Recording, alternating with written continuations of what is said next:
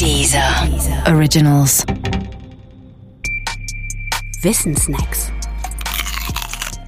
Macht und Märkte.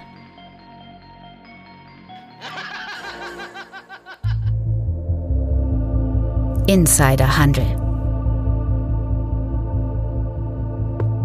Die Börse ist ein Kapitalmarkt, also ein Ort, an dem man sich im Tausch Kapital beschaffen oder investieren kann.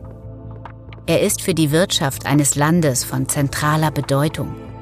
Damit dieser Markt überhaupt funktioniert, ist es von höchster Wichtigkeit, dass alle Marktteilnehmer dieselben Chancen haben und nicht die einen bevorzugt und die anderen benachteiligt werden.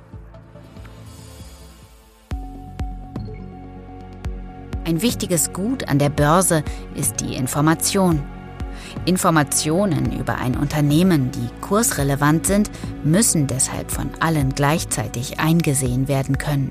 Denn würden beispielsweise die einen vor den anderen darüber informiert, dass die Geschäfte der Firma XY im vergangenen Jahr schlecht gelaufen sind, dann hätten sie einen Vorteil. Schlecht laufende Geschäfte lassen für gewöhnlich nämlich den Kurs einer Aktie einbrechen. Und wer vorher davon weiß, dass nachher der Kurs einbricht, verkauft vorher. Logisch, oder?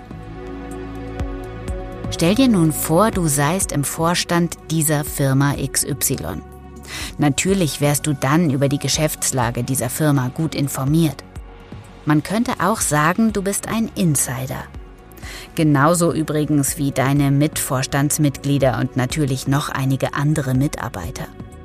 Zum Beispiel jene, die aktiv an der Erstellung der Bilanz mitgewirkt haben. Offensichtlich haben all diese Menschen gegenüber den allermeisten anderen Börsenanlegern einen Informationsvorsprung. Diesen Vorsprung könnten sie nutzen. Einfach indem sie ihre Bank beauftragen, Aktien der Firma zu verkaufen. Oder indem sie Verwandten oder Freunden den Tipp geben, heute noch schnell zu verkaufen, weil morgen die Kurse einbrechen werden.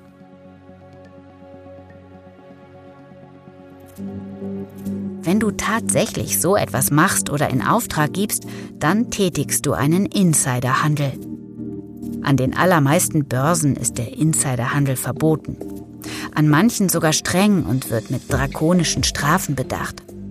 Große Hoffnungen darauf, nicht erwischt zu werden, solltest du dir nicht machen. Im Gegenteil, Eben weil die Gleichzeitigkeit der Information aller Beteiligten eine so wichtige Bedingung für das Funktionieren des Marktes ist, haben die meisten Börsen eine Börsenaufsichtsbehörde installiert, die alle verdächtigen Aktienbewegungen rund um ein Informationsdatum untersucht. Was du als Insider also tun solltest, ist zweierlei.